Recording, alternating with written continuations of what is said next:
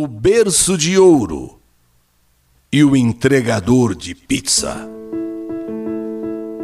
Posso dizer que nasci em berço de ouro.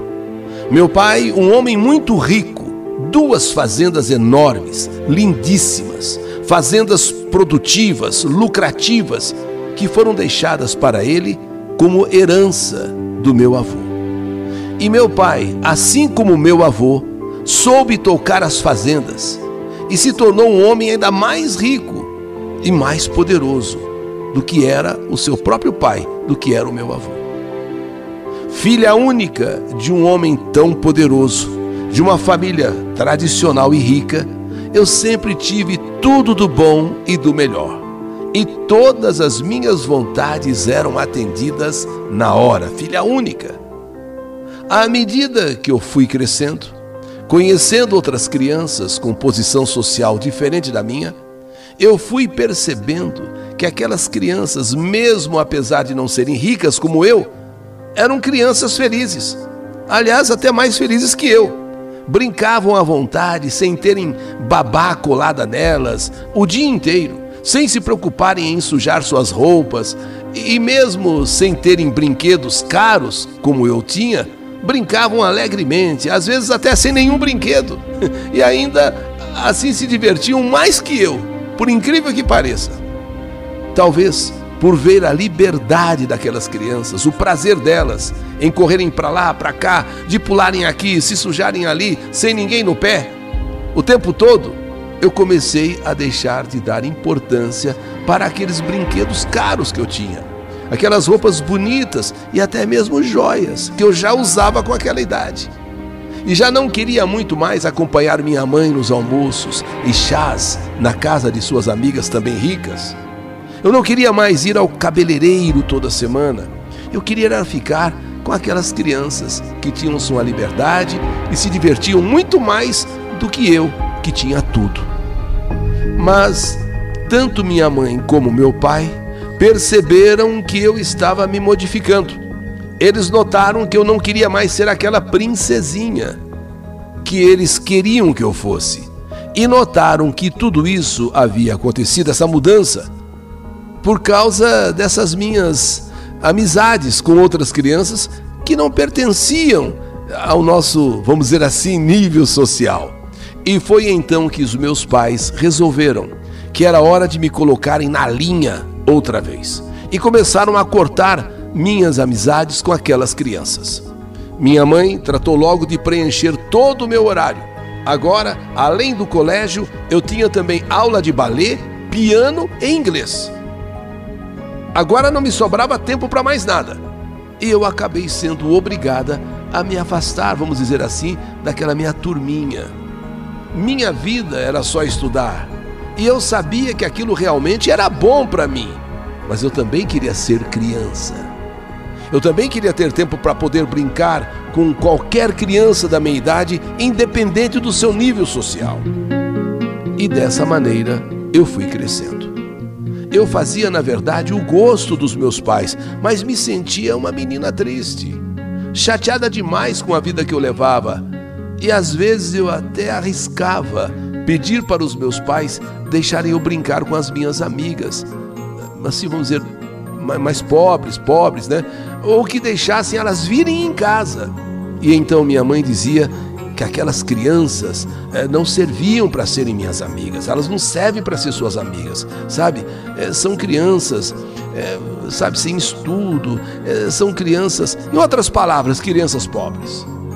Eu ficava muito triste com as palavras de mamãe, ficava triste mesmo para ela e para o meu pai. O fato das crianças não serem ricas como nós significava que que, é, que elas não, não serviam para ser minhas amigas. E eu agora com 11 anos de idade. E eu já sabia que aquilo era puro preconceito, mas não havia muito o que se fazer. Virava e mexia, amigas e mamãe vinham em casa e traziam suas filhas para brincarem comigo. Mas eram meninas chatas demais. Só sabiam contar vantagem das coisas, só sabiam se aparecer, falar das suas viagens internacionais, e aquilo tudo me deixava enojada. Mas eu tinha de aturar, pois era a vontade do meu pai e da minha mãe. Eu queria apenas ser uma criança normal, não aquele robô que os meus pais controlavam como queriam. Mas foi quando eu completei 15 anos que uma coisa maravilhosa aconteceu e mudou completamente minha vida para sempre. Morávamos numa luxuosa eh, mansão, vamos dizer assim, numa luxuosa casa no bairro do Sumaré. Na verdade, naquela casa ficávamos somente eu, mamãe e três empregadas e o motorista, pois o meu pai ficava mais em suas fazendas do que em São Paulo. Era uma noite de sexta-feira. Minha mãe tinha ido numa festa na casa de uma de suas amigas.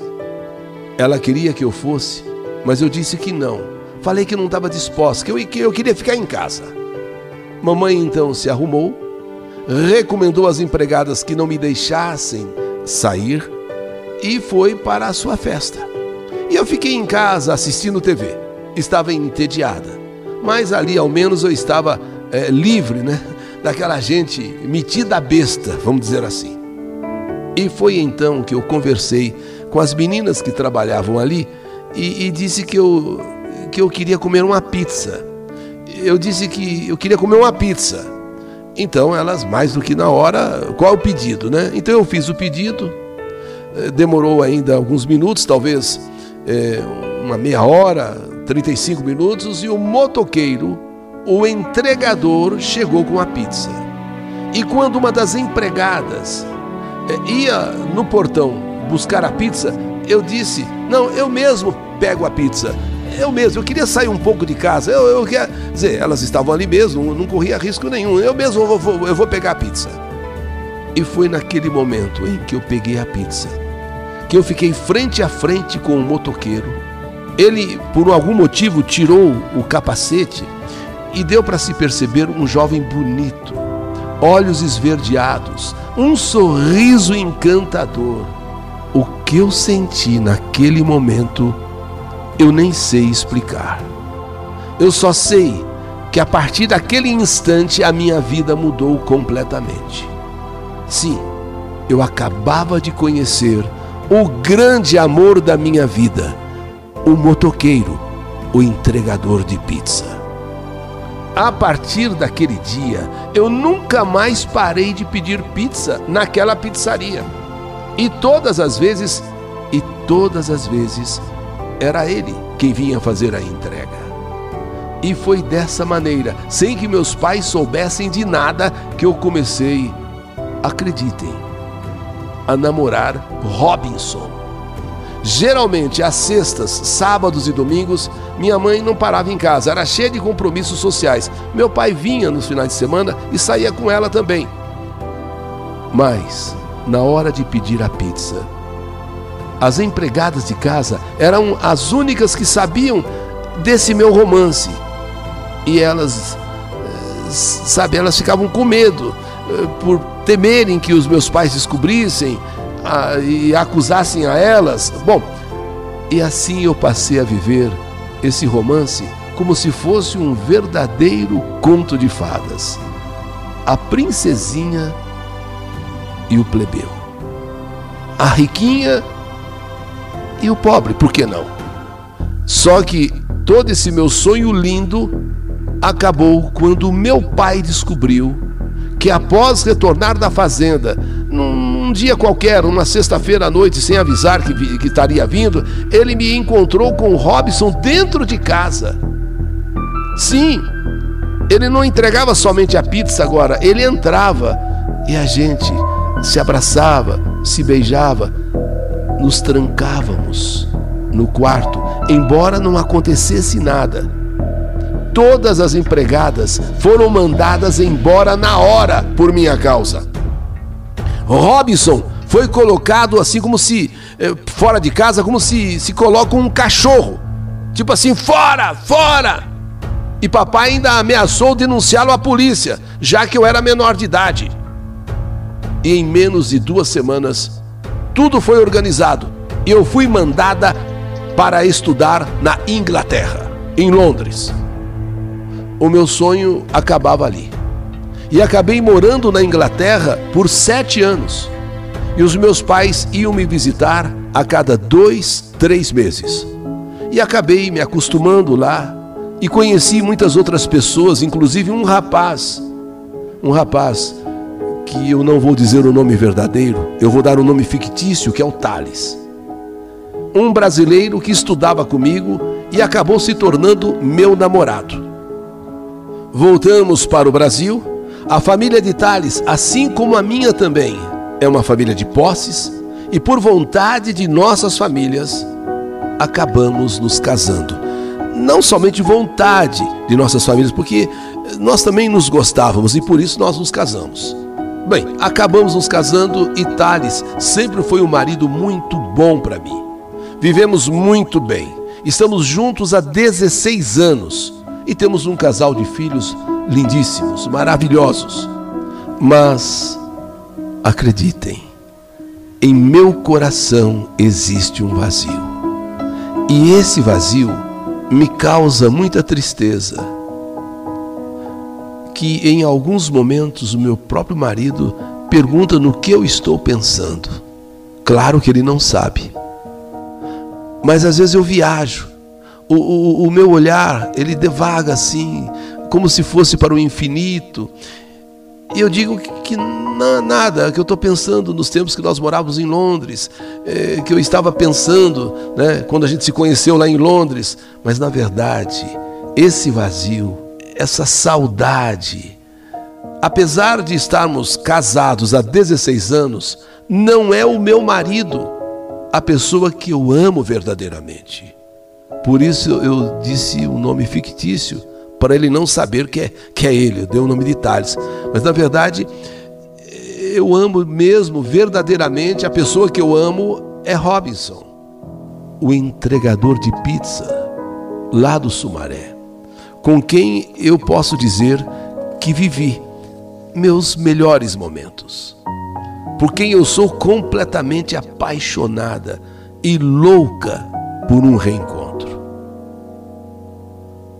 Já pedi muitas vezes pizza na casa dos meus pais, com a esperança de que o entregador fosse ele.